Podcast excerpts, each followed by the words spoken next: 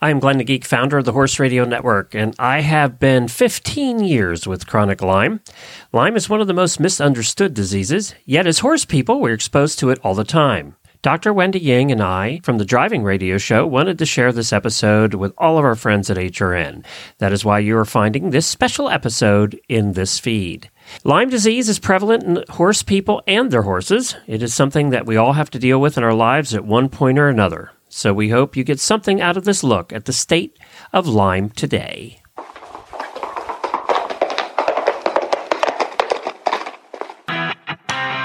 This is the Horse Radio Network.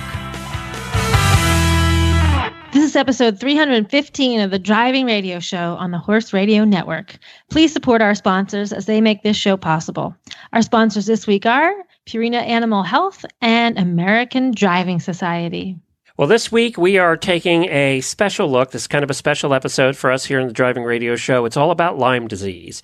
We're going to talk mostly about Lyme disease in people, but at the end, uh, Doctor Wendy's going to talk about Lyme disease in horses. And what we're focusing on is what's changed in the last five years for people and horses that uh, since the last time we did a Lyme disease episode on the Stable Scoop show. There's so much talk about Lyme disease in the horse world, and all horse people are exposed to it at some time or another, and we know all our horses are and our dogs are. So it's an important topic, and it's going to be a, a very serious show today. Uh, and, of course, it's one that's very near and dear to my heart, being a a fifteen-year chronic Lyme patient.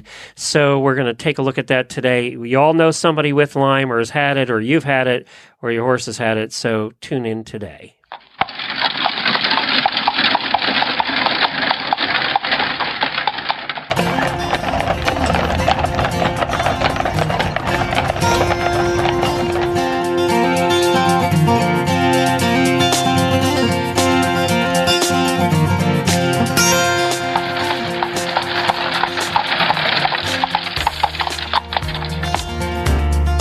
This is Glenn the Geek. And I'm Wendy Yang, and you're listening to the Driving Radio Show on the Horse Radio Network. Well, we have an important show for you today, Wendy and I do, and it's been about five years since we did a serious episode on Lyme disease, and we did it over on the Stable Scoop show. It's still to this day one of our most downloaded episodes that we've ever done in the Horse Radio Network. And today we want to kind of get an update on what the changes have been in detection and treatment of Lyme disease, and basically how Lyme disease is being looked at as far as legislature is concerned and the C D C and the whole thing.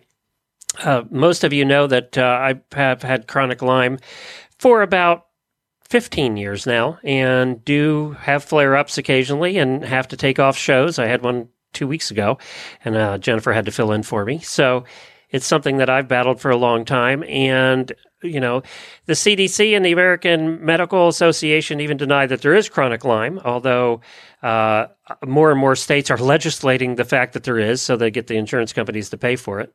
So we're going to talk a lot about that, too, and kind of get a general update. Why we're doing that about people is because Lyme disease is rampant in horse people, isn't it, Wendy? Yes, it is, because we're always outside with our animals, horses and dogs and cats. And since Lyme disease is spread by ticks, you know, one bite from a tick and you can be infected. And, and horse people also don't take care of themselves. So they might let it just go untreated for a while. And then you get to the point where you're like what you're at, Glenn, where You, the Lyme's organism is now like hidden inside your body from your immune system, making you sicker and sicker. Making, yeah, exactly. Which they think it had been two years from the time I had the bites. We had ticks all the time, you know? Uh, yeah, so you probably don't even remember no. being bitten. No. And, you know, back then it was early days of uh, Lyme, Uh, just Lyme awareness even. It was just yeah. starting, and it was early days.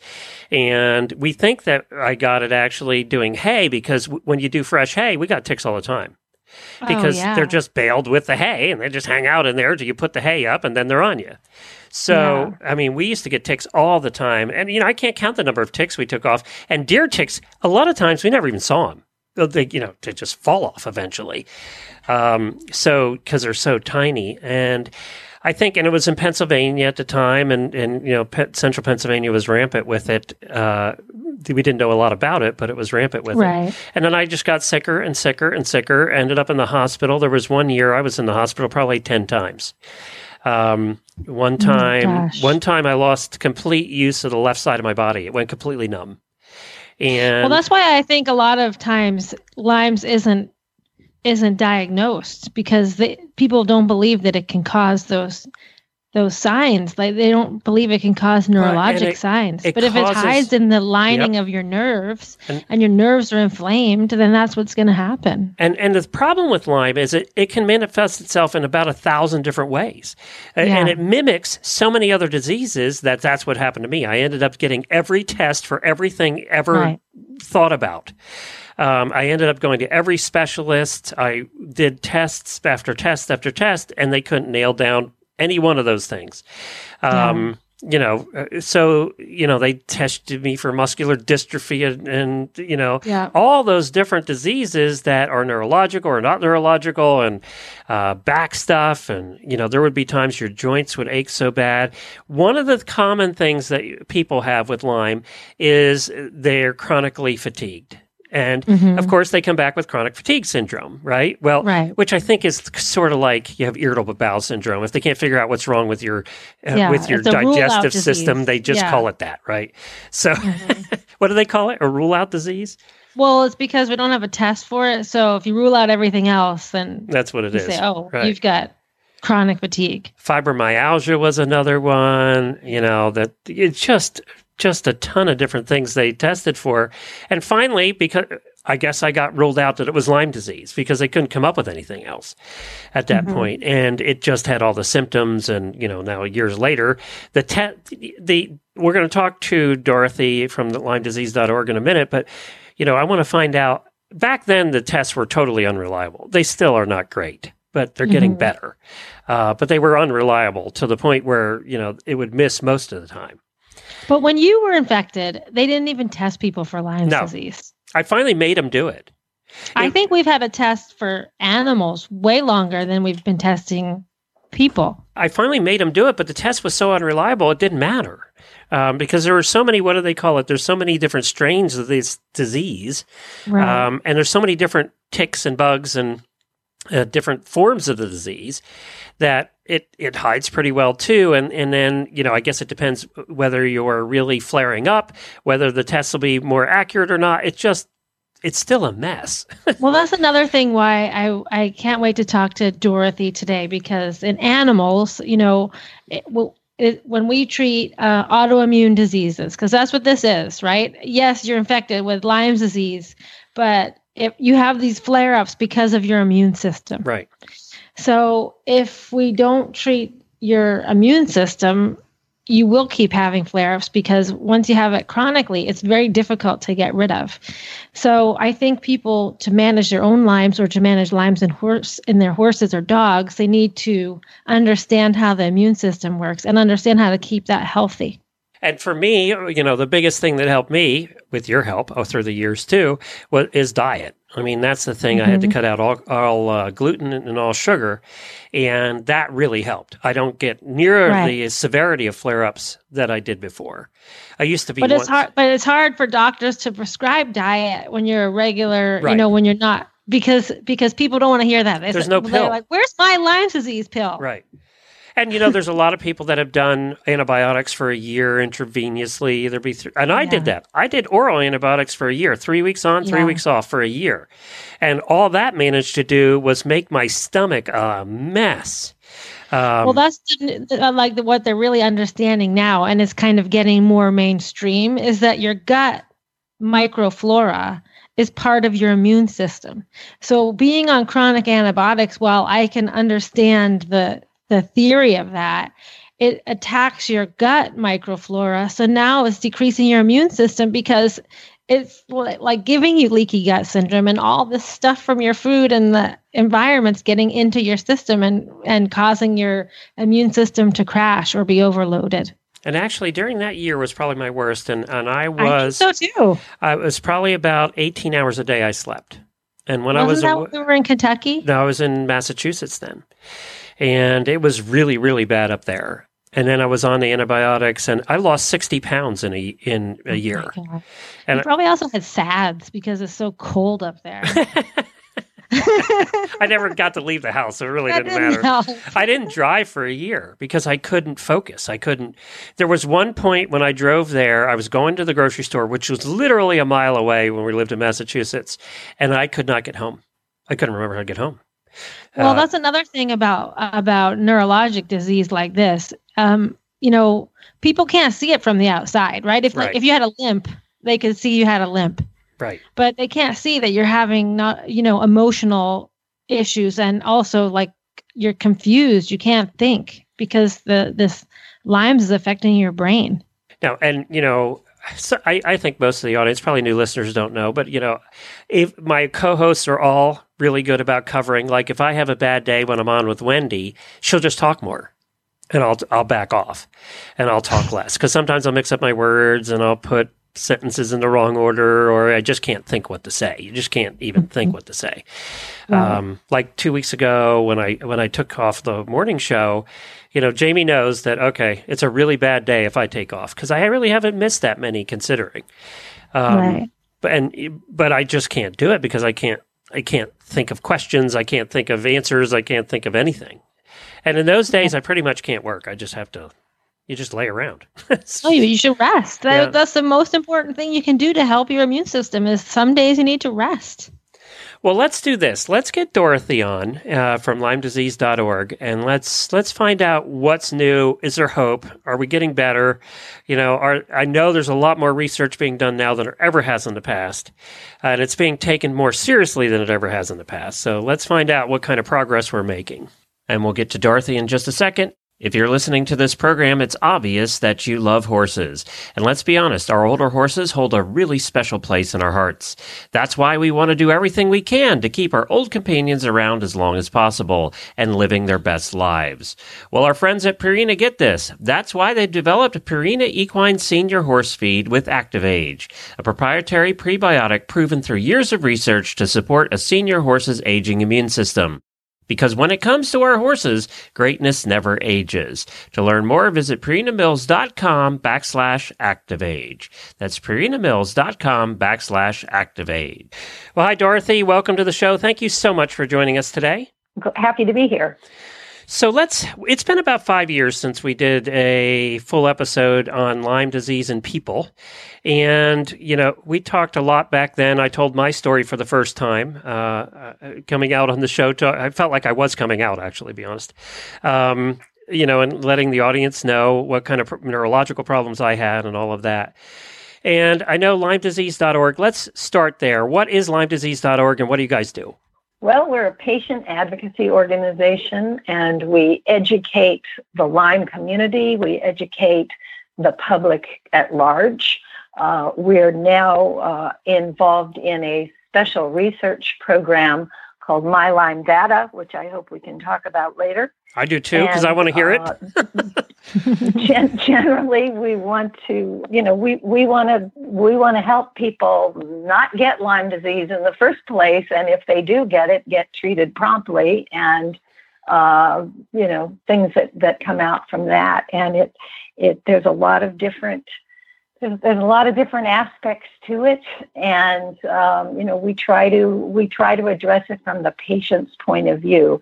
An awful lot of things um, seem strange, but the patient point of view is left out of a lot of scientific and medical discussions. When I discovered... And so we, we try to bring that forward. When I was really, really sick, and I felt like there was no... The doctors didn't know what they were doing. They were testing for everything else. No, it was fifteen years ago, so, you know, it... It's come a long way since then, uh, even in awareness. But back then, awareness wasn't great. I lived in Pennsylvania where it was prevalent, uh, but nobody really knew much about it. And then when I found you guys, you know, when did you start? thirty years ago. Yeah. When I discovered you guys on the internet, it was like, oh, somebody's on my side, because I really felt after fighting this for two years and being really sick and in and out of hospital, I felt like there was nobody on my side. You felt, you get to feeling desperate and alone. Absolutely. Well, I mean, my personal story is that I got involved in this kind of work because about twelve years ago, my daughter, who was thirteen at the time, became um, very ill, and we went to the doctors that we thought would have, you know, would be able to help us. And bottom line was they couldn't help us, and we were on our own. And an awful lot of people with Lyme disease are in that situation. They think they're alone. There's actually a, a big group of them. Right.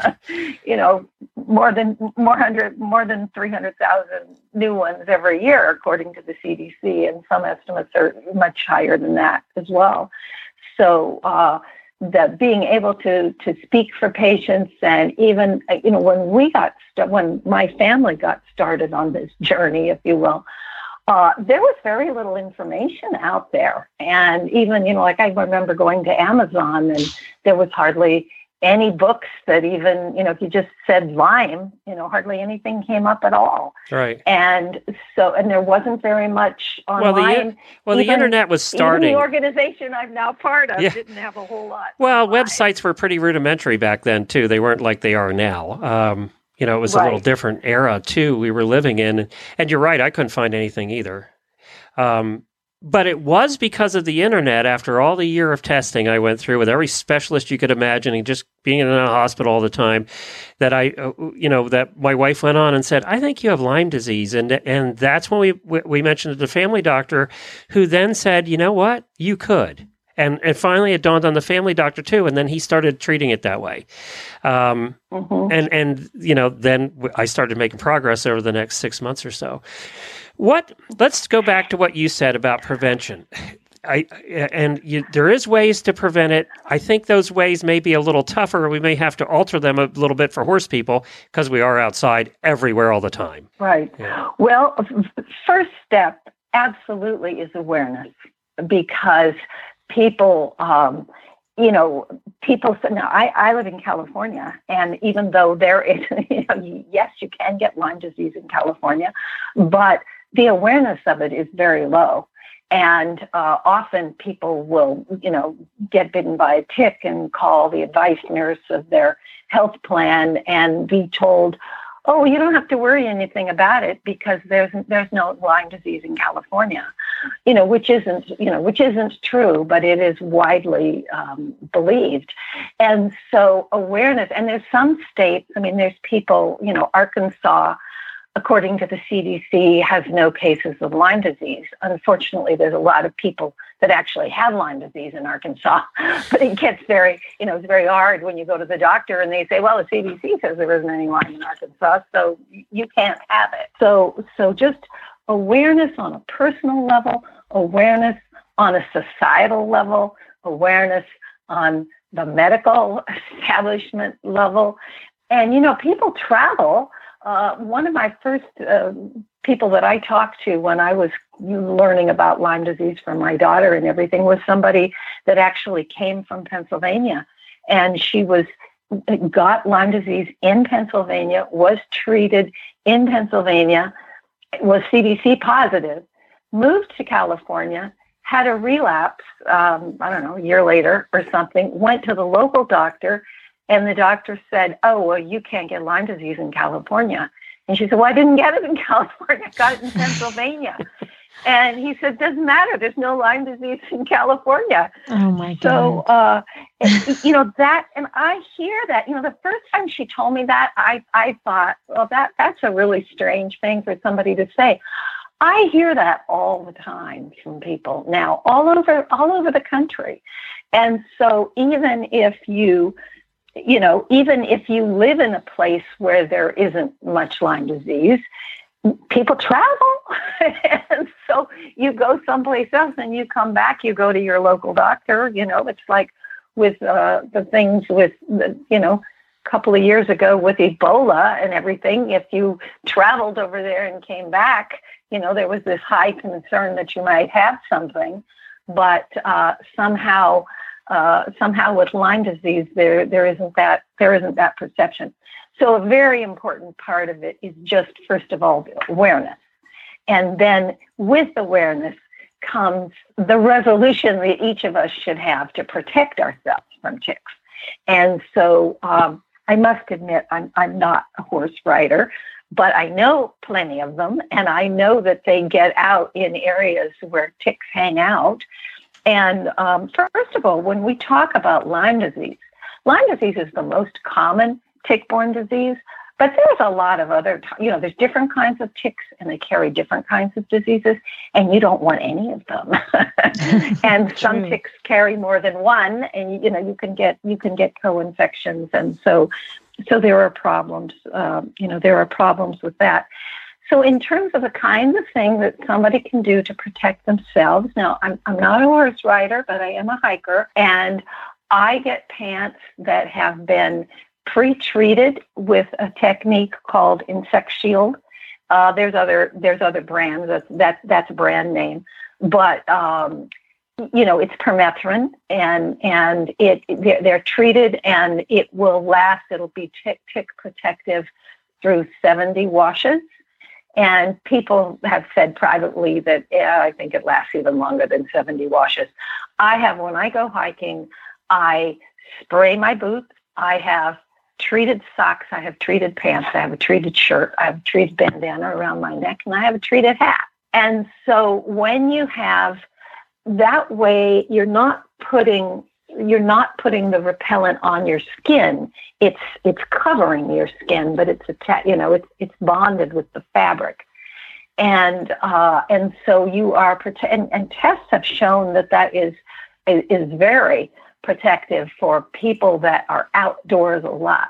There have been studies with like um, forestry workers and and um, you know, different groups like that. And uh, permethrin treated clothing is is shown to be very protective. And so I, that's just, you know, uh, it's kind of a joke with my kids. My kids are both in their twenties now, but pretty much every holiday season they get something that's treated for, with permethrin from mom. Shirt, pants, socks, you know, what's it going to be this year? and uh, so, and then, but you still have, you know, you don't have clothing all over your body. So your face presumably doesn't have anything on it. Your hands doesn't, doesn't have anything, isn't covered. So then I recommend, and, and other people recommend, um, uh, putting, uh, you know, insect repellent on the part that is exposed. But my way of doing it is to try to have as little exposed as possible. And of course, it's problematic when the weather's hot. But um, so so those are protective measures that that people that are out riding horses in tick habitat should really be. If, if you're if the clothes that you wear to ride are already treated, then you don't even have to think about that part of it. You just you just get dressed and you're and you know you're protected. Beyond that, it's important to check yourself for ticks. And so when you get, um, you know, when you get home, you, you can take those clothes off, put them in the dryer for ten minutes, not the washer, put them in the dryer for ten minutes. If there uh, any clothing that you have, uh, you know, that, that has been outside and might potentially have, have ticks on it. Uh, I don't want to put my poop covered clothing in the dryer. Well, um, I, your I horse poop. Been... My horse poop co- covered clothing is what I, you know, just to clarify. Yeah, yeah, yeah. Well, th- then, then, then I, you probably, yeah, I'll, I'll, I'll grant you that one. I'll grant you that one. Uh, Need a barn washer. But, yeah, that's right. Yeah, yeah. So, um, but in terms of, uh, you then take a shower, and if there are any ticks on you that are not attached, the shower will wash them away.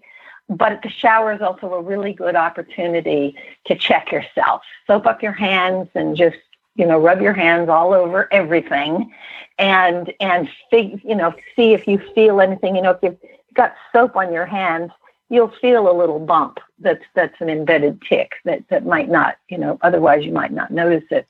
And and really just, you know, check check your whole body.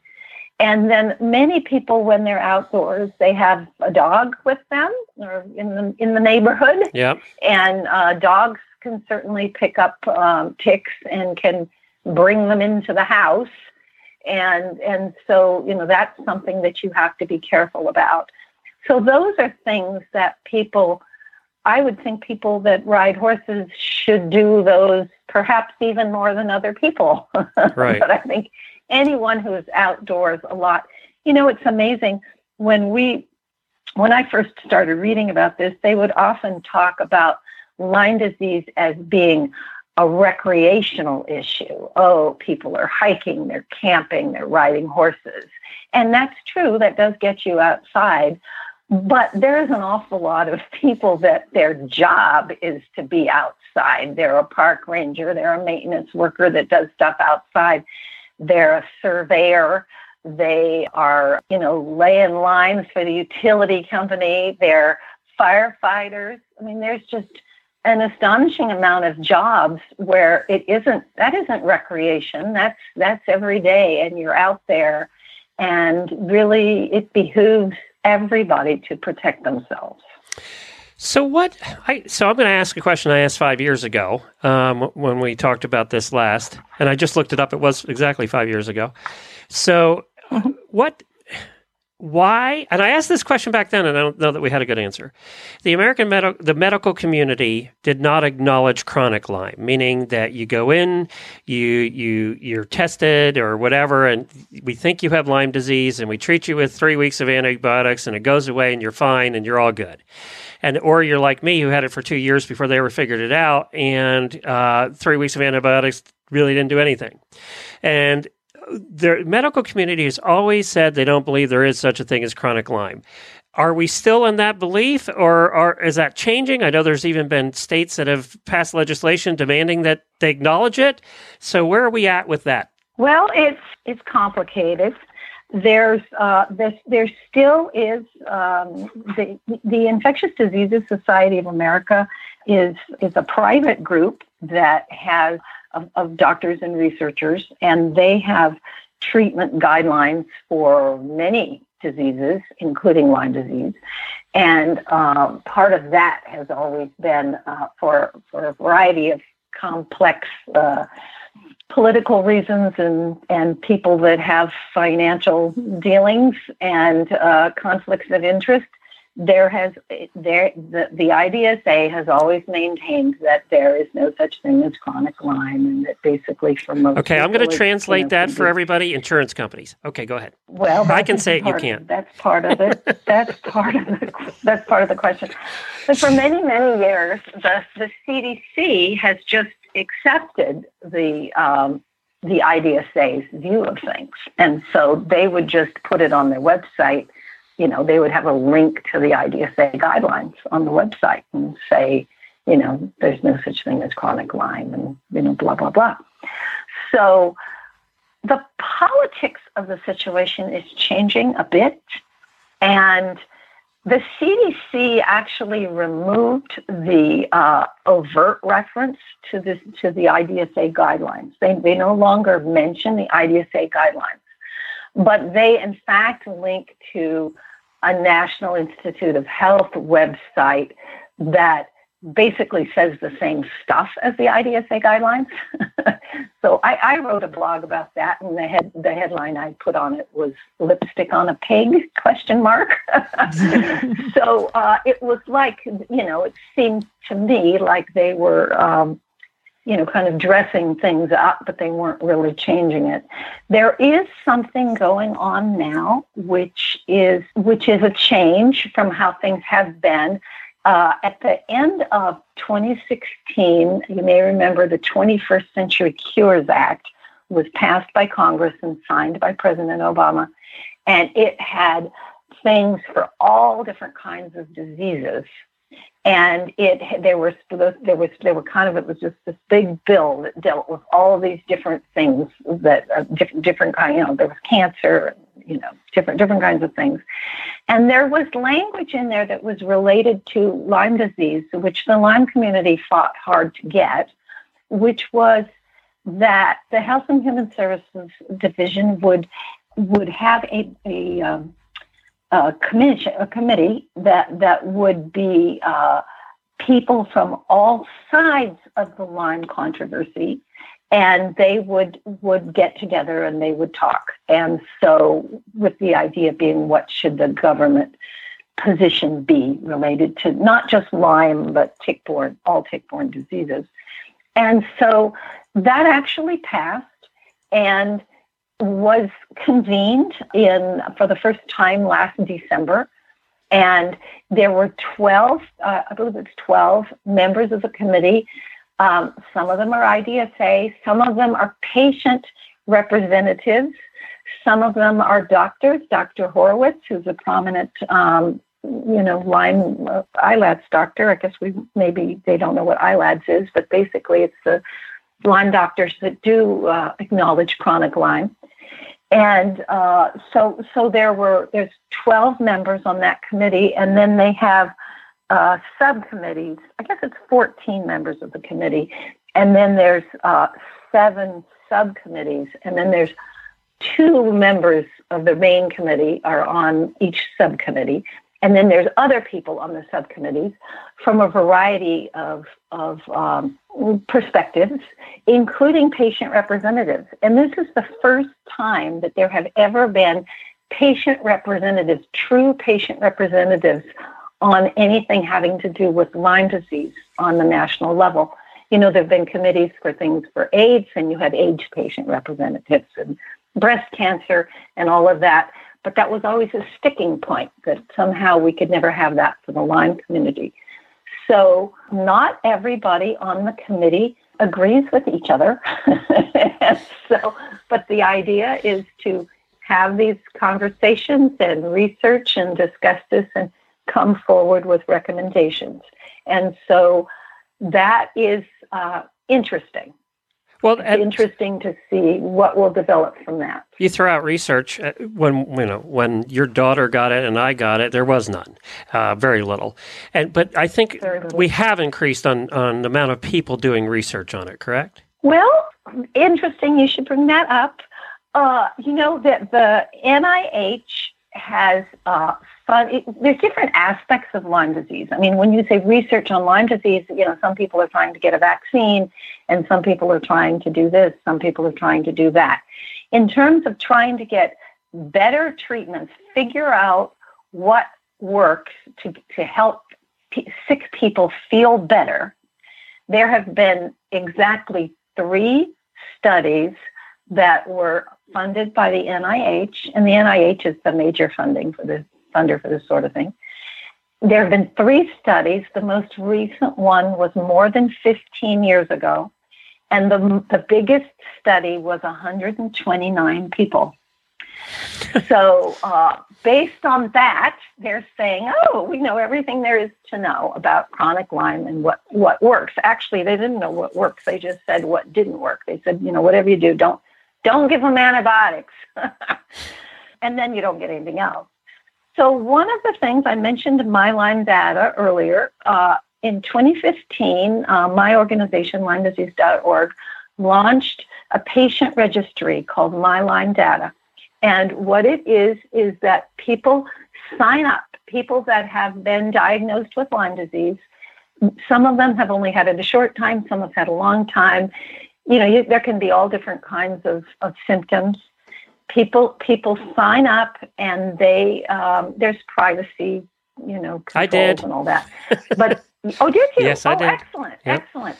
Well, we now have more than ten thousand people signed up for it, and they give information how long they've been sick. Not everybody knows that they were bitten by a tick when, and and but if they know when and where they were bitten by a tick.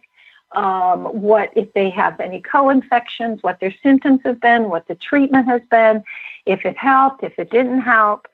And so that is ten thousand people compared to one hundred twenty-nine. And then, you know, some people, their their treat, you know, their their main symptom is, is that they have um, heart problems. And somebody else's main symptom is, is that they have arthritis. And and so to just say we're going to look at these one hundred twenty-nine people and see what they have, it's just too small a sample. And so when you have ten thousand people, then you can start getting them into different groups now, and say, go ahead. Well, go I was going to say, have you? Do we have? Now you got me all excited here. So um, do we? Or do we have any results yet, or is that coming out soon? Well, we do have, uh, you know, we do have some results. Uh, there is there is going to be more results that are that will be announced at our conference. We're we're, we're having a, it's our second Lyme Data Conference. Uh, it's going to be in the Bay Area, in Northern California, uh, on April seventh. And so Lorraine Johnson, who's the head of, of Lyme Disease dot org, and she's the principal investigator for the Lyme Data Project, she will be um, putting forth uh, what the new what the new information is. And I think that uh, I I haven't seen it. I said, "Can you give me a hint?" And she said that there was going to be um, a lot of things related to pain, to to what people's experience of pain was, and what you know what helped I, and what didn't, you know, we, and that we, kind of thing. So we talked about this before the before the show too, and that's hard to quantify too, because when I get my flare-ups, every single time I have different things. And I can't tell you how many times I've gone to the doctor for heart or for whatever, and it's not been, they they say it's not anything. And then I go home and I go, oh, it was my Lyme acting up, but I've never had that one before. Uh, but then what right. happens is, as soon as I get through that, whatever that new thing is, the the common, for me it's neurological, the common things come into play, and I go, oh, I'm having a flare-up, but I didn't, I you know, it wasn't the first, the common things that I usually get weren't the first things that manifested that time. So I've right. been very careful now to go, okay, is this Lyme, and am I seeing some of the other symptoms that I normally get along with this? And I don't usually, mine's neurological, I don't usually get the joint pain, but I had it terribly the last time. And I don't, You know, I don't usually get that. So the hard part about Lyme is, and you know, it, and this is this way in horses too, right, Wendy? It it just manifests itself in so many different ways in the same patient. Yeah, yeah, yeah. The same patient and and different patients. So I, I used to um, run a Lyme support group in Sacramento, and there would be people that had perhaps you know been sick about the same amount of time, and yet they might have very different Uh, symptoms from each other. And so that's one of the reasons that can make it, you know, so hard to diagnose in the first place, and then so hard to treat because it manifests itself so differently. Well, we have one of our listeners out there, I won't mention her name, uh, I think, you know, most of our auditor group knows who she is, who, who's had a heck of a time with it over the last year, and she finally went out and find a, found a Lyme-literate doctor, which brings us to that conversation. Are doctors still getting in trouble for treating this as a real thing? Some of them are. Isn't that Some sad? We're five years down the road and we're still there. Yeah. There there are, you mentioned uh, that there there are some states that uh, have have passed laws. I think New York was one of them. Made it, yeah, I you know, I, I just I don't remember the states yeah, offhand, but there's did. there's a handful of them that have done you know, doctor protection bills that supposedly that that protects the doctors if they treat if they treat Lyme disease, but there are there are other ways messing things up rather than just going after the doctor's license. It can also, you mentioned insurance, right? You know, sometimes insurance, you know, companies, um, you know, can go after doctors, and it's just, it's really a complex, it's really a complex, multifaceted problem. But a lot of these, uh, one thing that, that I think is, is a really bright spot on the, on the horizon is that we are starting to get better, more effective tests. That's my question. Next question. For the longest time, part of the problem was, is that many people that had all of the symptoms of Lyme disease would not test positive on a Lyme test. And part of that was, well, it was really a deficiency of the test. And yet, if you can't, you know, if you, if, if you can't get a diagnosis without, without a positive test, then everything stops for you. And, you know, your, your insurance sure isn't going to pay for anything. They say you don't even have it. And so there, there is a lot of headway that has been in the in the whole realm of testing, And this is another thing that's going to be discussed at this conference that we're going to have on April seventh. And I would say, I assume you have listeners all over the country. Yeah, we do. Yeah. Uh, all over the world. Even if you're not in, even if you're not in a position to come, you know, if you're not in Northern California, you can't come to our our conference. We are going to be um, videotaping the presentations, and they will be made available in the future. So, um, well, that, you, you know, you one just, of the present, you just made a good one point. One of the presentations is yeah. going to be about testing. Good, yes. Because I, you know, that's something that always has been a problem. Um, and and mine, I never in, in those days, I never tested positive for it. It was just they ruled out everything in the world else that I had tests for, right. and uh, that's how we came to that conclusion. Last time we talked about Lyme disease, I, you know, I wanted to point that out. This is not a United States problem. Last time we talked about Lyme disease, I had I had several people from the U K contact me who were going through it. And it was even worse over there because they were even less aware of it. So it, it's a worldwide problem. It's not just, it's definitely not the just the U S and, and or even U K. And uh, there's a lot of it throughout Europe. There's a lot of it in Australia. Australia has some special problems. It may not be precisely what we call Lyme disease. It might, you know, they may have a little different variation of something, but part of the problem for a lot of people in other countries, non-U S countries, is that these other countries, many of them use the C D C and the I D S A recommendations for things. So, uh, so people are told the same things as that they're told in, in the U S is that, oh, well, you know, you can't, you know, there's no Lyme around here. You don't have it. You didn't, particularly if you test, you know, you don't test positive on a test that's really a crummy test. And it's like, oops, you don't have it. Yeah. And so a uh, lot of people in the U K, we, we hear from a lot of people in the U K, and there are advocacy organizations in the U K that are trying trying to help. There are there's groups in France, there's groups in Germany, uh, there's you know there's there's Lyme really all Lyme or and or other tick-borne diseases in you know throughout Europe. And the, part of the problem is that uh, the testing in the U S, the testing has generally been for one strain that you're most likely to get in New York State. And so if you're in California or Arkansas or, or Florida. Other places, yeah, Florida, gee, gee, you don't have it. Well, also what was happening, there were people that were going over to Europe and getting bitten by a European bug and coming back here mm. and and the and the, the, the testing here wouldn't pick up European bugs. And so a lot of the new testing, Igenix has a new test out, an immunoblot test, and it is supposed to be much more uh, sensitive in terms of picking up a variety of strains, including European strains. There are some other tests that are almost on the market. You know, they're kind of in the last stages of what you have to do before you can put them out there. But many of them are, uh, they're just a different kind of testing, and they do D N A and that sort of thing. And so some of them, uh, there's a number of them that are, are very intriguing to me, where you can give one sample of blood and it can be, they can identify like a hundred different things potentially. Hmm. So you don't have to, it's like now if you want to have a Lyme test, okay, we're, we've got this blood and we're going to test it for Lyme.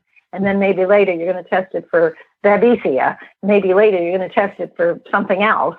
Well, these others, you don't have to know going in what it is. It's that you test it and it shows up what these things are. And I think that would be uh, extremely beneficial for anybody hey. that that uh, potentially has a tick-borne disease. Before we run out of time, I want to get to some of the questions we had from our listeners. Wendy, um, you have the list there. You pick out the ones you think uh, are relevant and really important here to get answered. You want to ask those? Yeah, I guess one of the questions is someone lives in a high-risk area and they've had it, their dogs have had it, and they're scared about, you know, their horses getting it. And they want to know if they should be re- routinely tested. And if so, at what interval? Do they do routine testing in, in people, or just when you have symptoms? Uh, they tend not to do uh, routine testing in people. I mean, it, it, it, it tends to be more, you know, that you think you have it, and so you're going to mm-hmm. test yeah. for it. Because again, and even then, like you have to convince them. Like, well, yeah, then you have because to convince in, them. Yeah. In vet medicine, we have a test that we run. It's, you know, it's a screening test, so it's the ELISA. But, mm-hmm. you know, dogs get their blood drawn every year to test for heartworm, which is a very accurate and uh, a very accurate test. But there's also a, a Lyme's Uh, and anaplasmosis in with that test. So there are many dogs that get tested every year, screening wise. Mm-hmm. So maybe that's why they're asking if they thought yeah, people maybe. do that yeah. too. No, you have to convince you know, your doctor I, to test you even with symptoms. It's like, it's, yeah, yeah. yeah. Um, I, that just reminds me about the, the dog testing. I, IDEX is the company that makes the, the dog uh, test kits. Mm-hmm. And they have uh, a great website called uh, dogs and ticks dot com, and you can go. It's not just Lyme. It's it's uh, you know, a variety of things. I think they also have uh, heartworm on there, where you can go and like click on your state, and then you can click on your county, and it will tell you how many cases of whatever you're looking for, Lyme or whatever, have been, you know, showing up in dogs in your county. Right. And uh, and so that's one of those things that, you know, even though, you know, people don't get uh, Lyme in Arkansas, we're told, a lot of dogs do. Yeah. So what does and, that tell you? Yeah, you know, exactly. I mean, the Arkansas ticks only so, like dogs, apparently. Yeah. Yeah. yeah. Here's a good one. It, uh, if you get bit by a tick and get the red uh, red splotch um, with the red ring, does it mean you have Lyme? Well, generally that's considered yes. Yes, you do. Uh, there are other things that can cause that kind of a, of a, of a, you know, of a pattern. And so they might want to rule off, a, you know, a few other things. But if you know there was a tick bite and there was a red ring around it, yes, that means you have Lyme disease. Go get your, go to the doctor. Like now. Yeah. Yeah. Yeah. That's the rule there. Take a picture of it. Yeah. Take a picture of yeah, because it does go away that's after. That's a great idea. Yeah. Yeah, that's a great yeah. idea. It does start to go away. So you do want to get a picture, especially with doctors today. You might not get in for a week. Um, yeah. Yes. Yeah. So definitely do that. You know, Rosie asked a question, and, and she's been fighting this for a long time. And this is an interesting question. I don't know that we can answer. Uh, do you have a good Lyme kit? And I asked her, what's a Lyme kit? And she said, when it gets bad for a small length of time, do you have something you go to? Like she says, I do some yoga. I also drink more water. I make sure I take warm showers. And what she, I think what she's talking to is, about is when you have a flare up, is there something you can do? She said Benadryl's helped her. Is there something you can do to help alleviate the symptoms in the short term? And I'll tell you what I do, and Wendy doesn't always agree with this, but um, I do five-hour energy drink. If I'm having a medium bad neurological day and I can't think quite right, for some reason, the five-hour energy drink helps me think better. Uh, if it's really bad, nothing helps. But um, so I think, you know, I don't know that we can answer that question, Rosie, but I know that everybody with Lyme wants that answer, right? Yes, everyone wants that answer. And I would say um, a couple of things, that that it's good that she's finding out things that help her, and that uh, and that you have found things that help you. And that is the value of connecting with other people that are in a similar situation. And that's one of the things that My Lyme Data does in terms of connecting, you know, what, what things have helped people. But also, I said I used to, to help run a, a support group, and that's the kind of thing where people can, you know, say, gee, I'm in this situation, what helps? And somebody will say, this will help me. And like uh, for a lot of people, they're feeling, uh, they feel better if they take Epsom salt baths. Now, some people say, oh, I take those and I feel worse. So, I mean, it's not like that's the go-to thing for everybody. But if you hear things from other people and they say, you know, it really helps me when I take an Epsom salt bath and then I do, um, you know, yoga or whatever, you know, then you can you can figure out for, you know, you think, well, I'm, I'm going to try that. I'm going to try that. I'm going to see if it works. And even if you don't have a uh, a support group in, in close to you that you can go to, or someplace, sometimes even somebody has it close to them, but they just can't get out of the house. They're too sick. There are a lot of online support groups, and a lot of them on Facebook. And some of them are, uh, some of them are Yahoo and other things. Some of them are specific to a geographic area. Um, the Sacramento group, I no longer um, facilitate it, but it, the group has continued, and they also have a Facebook group. And that's a way that somebody can say, hey, I've been having this issue. And somebody else say, well, this is what helped me. Somebody else said, oh, and I tried this. And somebody else said, oh, I tried that, and it was terrible. So you get that kind of feedback from other people. And that's, at this stage of the game, I, I've, I've often said, you know, Lyme is a real do-it-yourself uh, kind of uh, project. You know, you have to figure out what helps you. You have to do your own research and, and, and you know, find find things that help. Something that I'm just throwing out there that I hear from a lot of people more and more, that various uh, forms of medical marijuana uh, help relieve. I have read a lot about that, actually. That is true. I've, I've read a lot about that. And C B D oil is I haven't tried that yet, Wendy. I have to go there. I have to try that next. Well, C B D oil doesn't have the hallucinogenic quality to it, which, you know, some people don't want anything to do with that. And so... Uh, I already feel like I have that. I have personal experience with it. But I've heard a lot, I've heard a lot of people, really a lot of people. In fact, I think the My Lyme data thing is going to include um, some feedback about medical marijuana this time at the at the conference. Uh, well, Wendy, and that leads so, us to um, you. Let, let's go to Wendy here because... Um, okay. Go ahead, Wendy. Just uh, do you um do you guys embrace any of the traditional Chinese medicine treatments like acupuncture, herbal formulas, or medical mushrooms?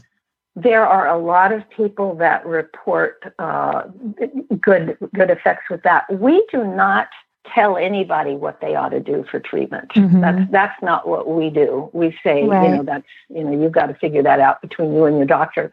But mm-hmm. there are a lot of alternative treatments that people report on My Lyme data that they have been that they have found useful, and I have mm-hmm. personally talked to people who have been helped by um, Chinese medicine, different different aspects of it. A number of years ago, there was uh, a doctor that, that came out with a, I'm sorry, I can't think of the name of the book, but it was, it was like Chinese Herbs for Lyme Disease, or that was the thought, if that's not maybe mm-hmm. the exact title. And I know a lot of people who have found that to be very helpful. I get a lot of feedback from people that acupuncture helps. Again, it depends. It depends on the symptom, and you know, and it depends on the individual. And there are people in in support groups, uh, meetings that I've been to that say, "Oh my gosh, I just you know, I, I go to you know, I go to an acupuncturist you know regularly, and I always feel better after after the treatment." There's other people that say they did it and, you know, it didn't seem to help. And mm-hmm. I would say that's true of about everything I've ever heard of, including antibiotics. you know, yeah. Somebody says it helps and somebody else says it doesn't. And part of it is, is that, you know, the crazy thing about Lyme disease is, is that it can, as we said earlier, it can affect people in so many different ways. And so if some, and, and there seem to be so many different strains and different, you know, different co-infections and stuff. So, I mean, I've got to believe that that has an effect on whether a certain thing is helpful or not, you know, depends on exactly what it is that's wrong and, and, and, and you know, what, what part of what part of the body it's affecting. And that takes us full circle back to the first thing you said is this is all very complicated. So we have to cut off there. We're going to actually continue the conversation a little bit with Doctor Wendy on uh, Lyme disease in horses, so hang around for that. But we wanted to thank Dorothy for spending so much time with us today.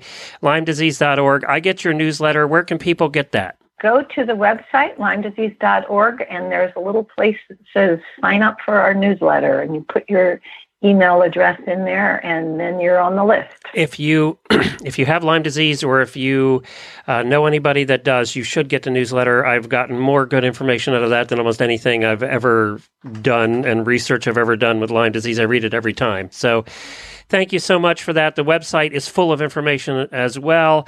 Definitely take a look at that. Go into the research uh, segment or or any of the different, the blog and all the different stuff that's on there. There's a thousand different things on there, so definitely check that out as well. And the conference, if you're interested, is My Lyme Data twenty eighteen conference in San Ramon, California, April the seventh, and there's information on Lyme Disease dot org. Thank you, Dorothy. Thank you very much. Appreciate it. And before we chat about Lyme and horses, Wendy, I wanted to talk a little bit about our friends at the American Driving Society, who have supported this show since day one, six years ago. There's a ton of member benefits that you get by being a member of the American Driving Society. They include a subscription to the great magazine, The Whip, which features all the latest news and feature articles for the sport of carriage driving. Also, all the news from the A D S is delivered right into your inbox in email blasts. You'll receive their digital newsletter called The Wheel Horse, online access to the A D S Trail Guide, a state-by-state guide for recreational drivers like me. Uh, you also get online access to the Omnibus, which, of course, is about all the competitions coming up. You'll also be eligible for all the recognition programs, including the Youth Championships, Hours to Drive, along with all the new A D S-driven dressage awards. Online access to the membership directory and A D S educational materials, and you'll be eligible to participate in the North American C D E Intermediate Calculated Championships and the North American Intermediate and Preliminary Championships. You can do all of that by visiting American Driving Society dot org and becoming a member. It's simple and it's easy and it's well worth it at American Driving Society dot org.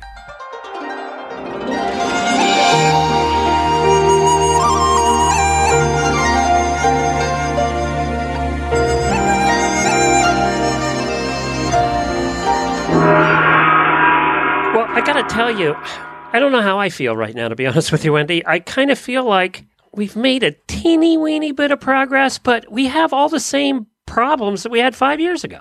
Yeah. We have the well, problems in that doctors don't want to recognize it. Insurance companies don't want to pay for it. Nobody wants to fight the insurance companies. The Ameri- the uh, the C D C and the infectious people still say chronic Lyme doesn't exist, even though we have we have millions of people out there with it. I, it's just frustrating. I'm sorry. I'm just... No, but you should be frustrated. But that's how it is with many, many diseases, because sometimes, I mean, the body is a complex system. So sometimes we don't have a test, and we may never have a test for the disease. But um, this kind of reminds me of something that Doctor Shea said the last time I saw him, and his of the, brother uh, Chi Institute of the Chi Institute, my master, your mentor, uh, yeah. my mentor. He's the father of T C V M in the United States, but his brother is an engineer. And his brother always gives him crap about acupuncture. He's like, well, you can't prove that you're doing anything, and you can't prove that there's chi and blah, blah, blah. And Doctor Shea said to him, he said, I don't need to prove that there's chi. I'm a doctor. I am going to make my patients better. You're an engineer. You should come up with something to measure chi. That's not my job. And I thought that was a really great way to look at it. I, I am not... Uh, you know, I, yes, it'd be nice if we had a diagnosis, but veterinarians don't make the tests. Scientists. You're not a research uh, doctor. Yeah, right. Right. Right. So I see the patient and I treat what I see. And maybe I have a diagnosis of Lyme. That would be great if we had a diagnosis for everything I treat, right? But like the number one thing that horse vets treat is A D R. You know what A D R is? Glenn? No. Attention deficit ain't doing disorder? Right. No, ain't doing right. Oh. They call you and they go, well, doc, I don't know. He just ain't doing right. That's our number one call. Low level performance issues. Right. Right. Right. I mean, unless they have a huge gash on the side of their leg or right. something, you know, something. It but just ain't, I'll, he isn't right. And I know the people listening here are saying the same thing. There are times when they like lay awake at night because their horse isn't doing right, and we don't have a diagnosis. Well, you know what? You know when you're you're every person has gone through that with themselves. I'm just not right. Yeah. I just don't feel right. You don't know what you you, you can't nail any one thing. You just don't feel right. Right. And yeah. so you know what you do a lot of times? You take the day off and you take a nap. You rest. Have some soup. Right. Maybe some vitamin C. So what you're doing is you're resting your body and you're allowing your body to fight whatever your problem is, whether that's Lyme disease or, you know, you get a stiff neck because you slept on the wrong pillow or what, you know what, it could be a million things, but sometimes you need to rest and you need to let your body figure it out. Well, we've talked about Lyme disease in horses before, so I want to take it from the angle that we took it with Dorothy. Has there been okay. changes? Has it improved? Where are we at in the last five years when it comes to horses? We've had we have a couple of our even auditors who are super fans who've had horses with terrible chronic Lyme issues.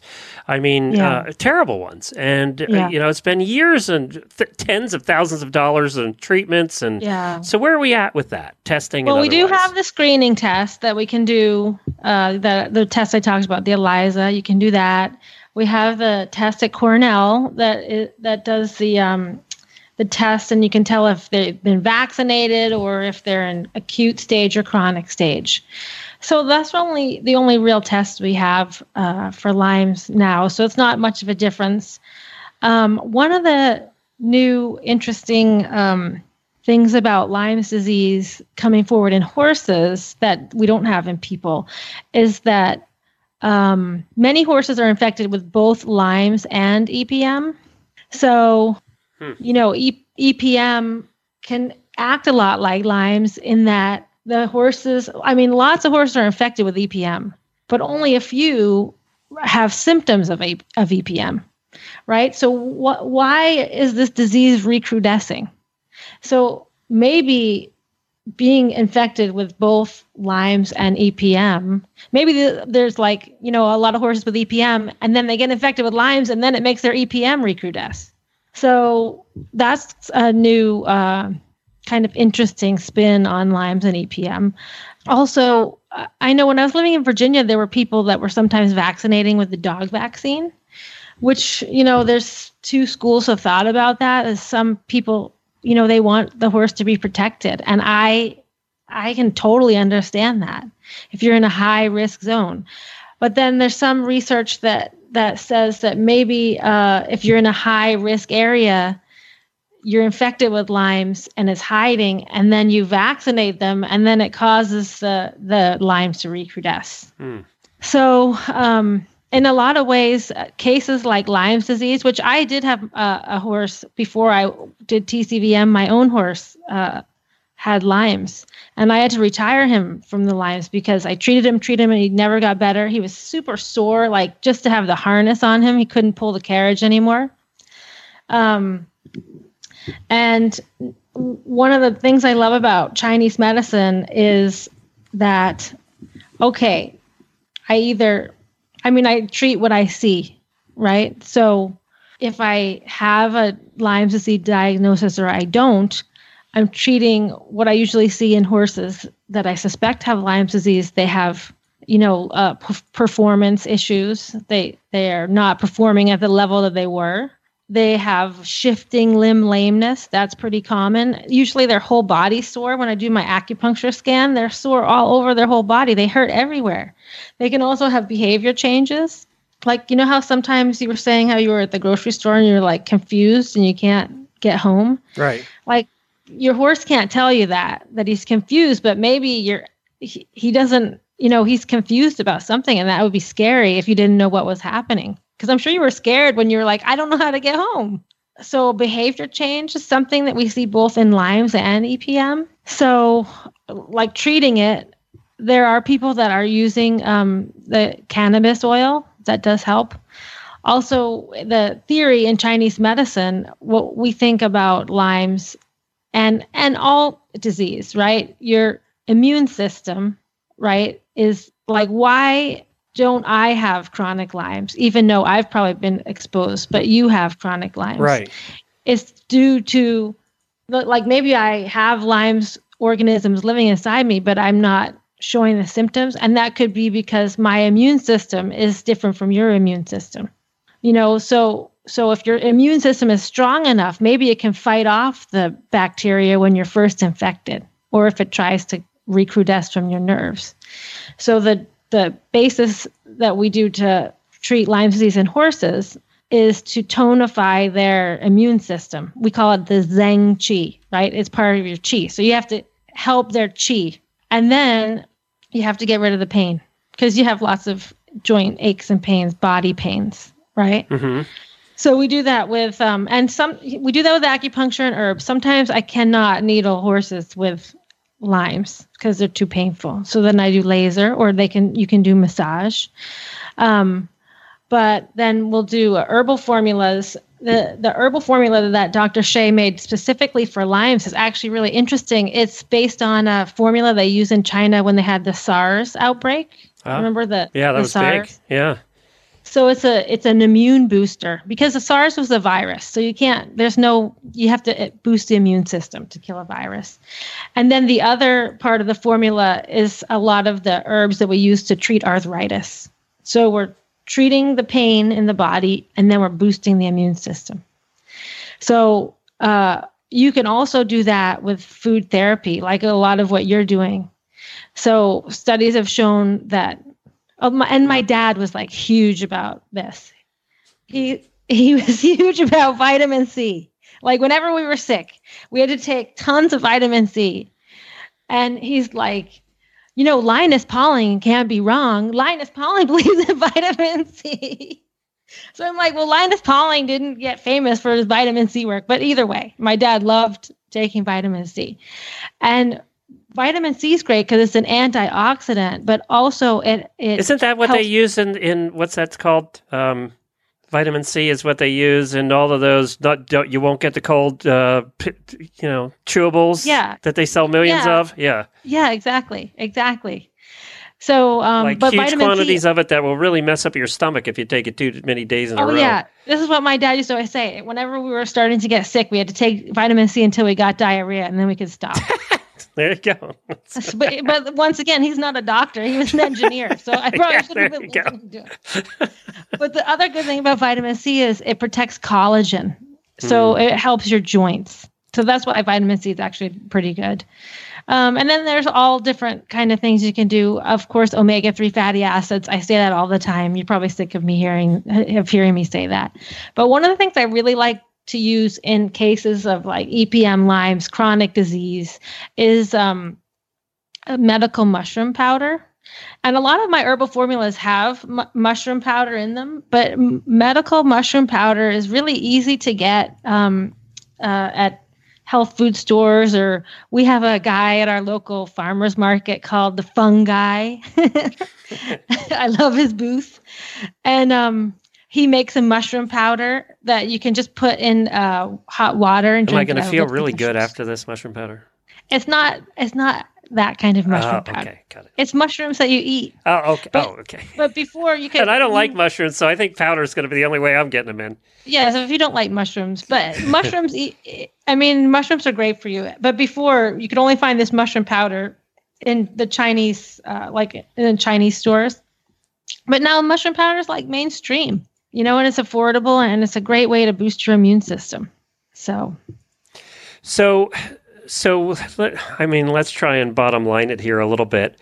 We have, uh, if you have Lyme disease and it you don't think you're getting better, obviously finding a Lyme literate doctor, which you can go to Lyme Disease dot org and find links for that too, or just mm-hmm. search for Lyme literate doctor in your area.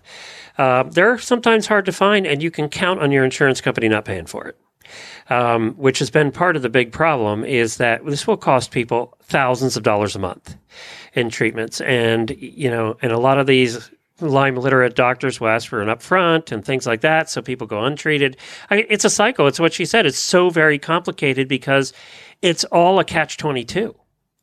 It, right. It it all is. I mean, it and it, it, there's there, but the problem is there's not one catch twenty-two. There's fifteen, twenty, thirty, fifty catch twenty-twos by the time you're done, and it it's that's also why it's so darn frustrating. Well, you know, and that's why I really like Chinese medicine, Because in the past, like I said, I would need to have a diagnosis and then give you a pill for what I found, right? But if like you're suffering from chronic pain, it's undiagnosed, you feel tired all the time, you feel depressed and sick, you need to tonify your chi, right? Boost your immune system, and you need to get rid of the pain.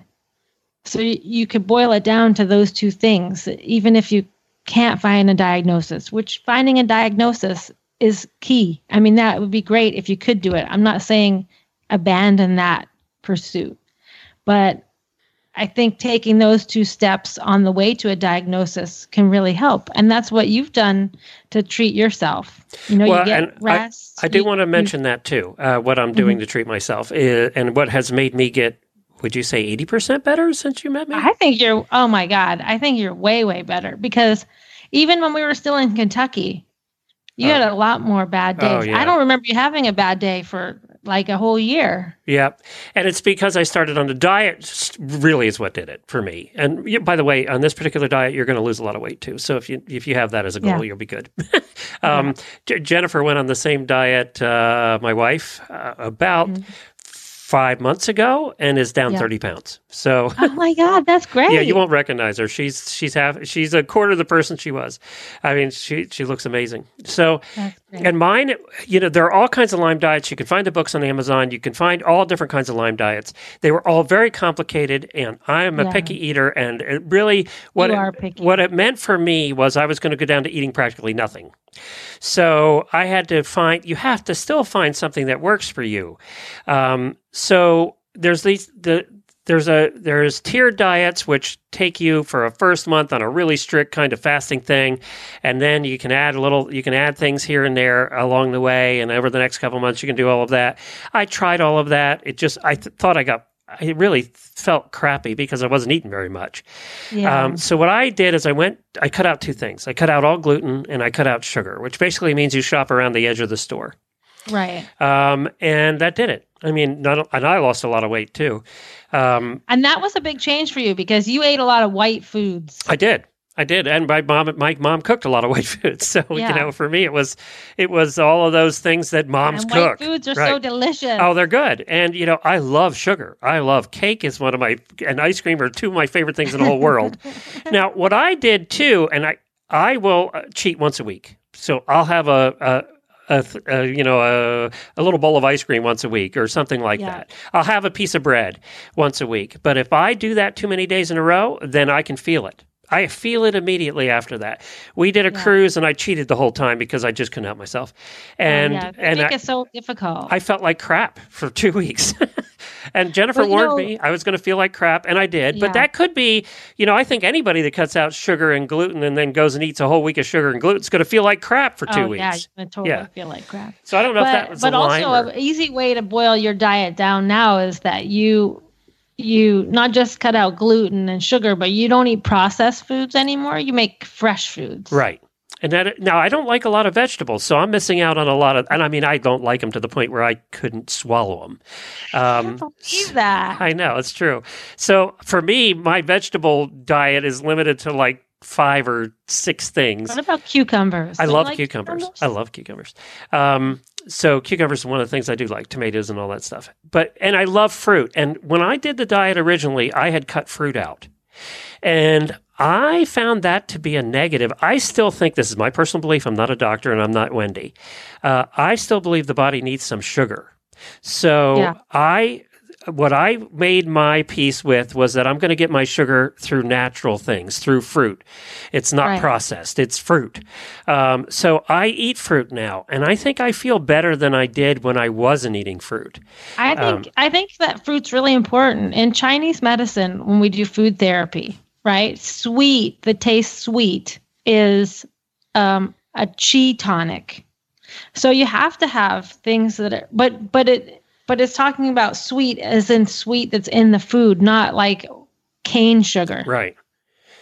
And so that's the difference there. You cut out a lot of just uh, like like processed sugar, but you're getting sugar from you know, fruit from strawberries, melons, grapes, whatever. So that's a, that can boost your chi. Just like, you know, I used to give you crap about the five hour energy thing, you did. But I read it and it's not as bad as I thought. And, it, you know, it's not like I'm overdoing it. I'm doing it when I have a problem, right? So, but it's sweet, right? It tonifies your chi. So so you can think about the five hour I don't know about that, but you're heavily caffeinated for a while. I, you know, for me, yeah. because it's neurological, I think it just helps my – it's just the caffeine goes whoosh to well, your brain. Well, I'm not anti-caffeine. No, you know, I need two Starbucks in the morning before I get going. Hey, you know, the other thing, too, is um, stevia. Is, a lot of the research is showing that stevia might be one of the best things to fight Lyme disease. Oh, uh, really? There's a lot of articles coming out now that you can read. Just look up stevia and Lyme. And I do use stevia some. You have to be careful with stevia. There's good ones and there's bad ones, and some of them are so mm-hmm. bitter you don't want to eat them. But, uh, you know, there's oh. you have to sort of experiment. Agave is another thing that they're saying is is not, you know, is is Oh, good. Okay. Margaritas. Exactly. Is okay. Uh, actually, it's so funny because one of the, because if you go off of sugar, you're eliminating most alcohol, right? so, yeah. uh, but tequila was actually on the list of things that might not be bad for you Perfect. Until you drink enough that you're dancing on the tables. Then it's probably bad for you. Um, then one margarita a day is not bad. And also margaritas have vitamin C in them. Yeah. And a lot of sugar. Uh, it's a problem. All the mixed drinks I really like have a ton of sugar. No, but if you get just a juice margarita, if you ask them for just the lime juice, you have lime juice, agave, and tequila. It's there like the go. Perfect lime cocktail. I do use agave quite a bit, and I haven't had a problem with that. I think from what I've read, the sugar... The sugars are different in, in agave. I don't understand it, but well, because uh, it's not processed. I think it's yeah. because it's just like I think agave is kind of like looks like an aloe. It and does they squeeze it out of there. Yep, it does. That's exactly what it looks like, actually. Well, I know this went a lot longer than we usually do, and it was a little more serious than we usually do, but uh, it's important for a lot of us in the horse world and a lot of us personally and our horses and our dogs. Uh, so thank you, Doctor Wendy, for spending so much time on this. We really appreciate it, and thanks to Dorothy from Lyme Disease dot org. I'm going to put a link in the show notes to the previous episode that we did back in two thousand thirteen, it was. Oh, my gosh. That was so, so long ago. On the Stable Scoop show, we did that, and uh, as I said, it was still one of the most down- tens and tens of thousands of downloads. So you can go back and take a listen, and what you're going to hear is not a lot's changed, unfortunately. Well, that's it for to this week. Thank you so much for joining us on the Driving Radio Show. We are one of seventeen different shows on the Horse Radio Network all about horses. You can find all of the different shows at horse radio network dot com. Doctor Wendy, you can you, you can find her, and, and you have a store there and all kinds of things going on on your website. Yeah, at dr wendy ying dot com. That's D R wendy ying dot com. And all of our show notes will be at driving radio show dot com. Thank you so much for joining us, everybody. Keep the shiny side up. Which, for those of you that don't drive, means when you're driving a carriage and there's a horse out front and you're in the carriage, the shiny side of the carriage, the not dirty side, is on the top. So that's why she says keep the shiny side up, because if the shiny side's down, it's a bad day for it's everybody. Very bad. Very bad. You could say keep the dirty side down, too, but it doesn't sound as pretty. No, but it's so negative. That's true.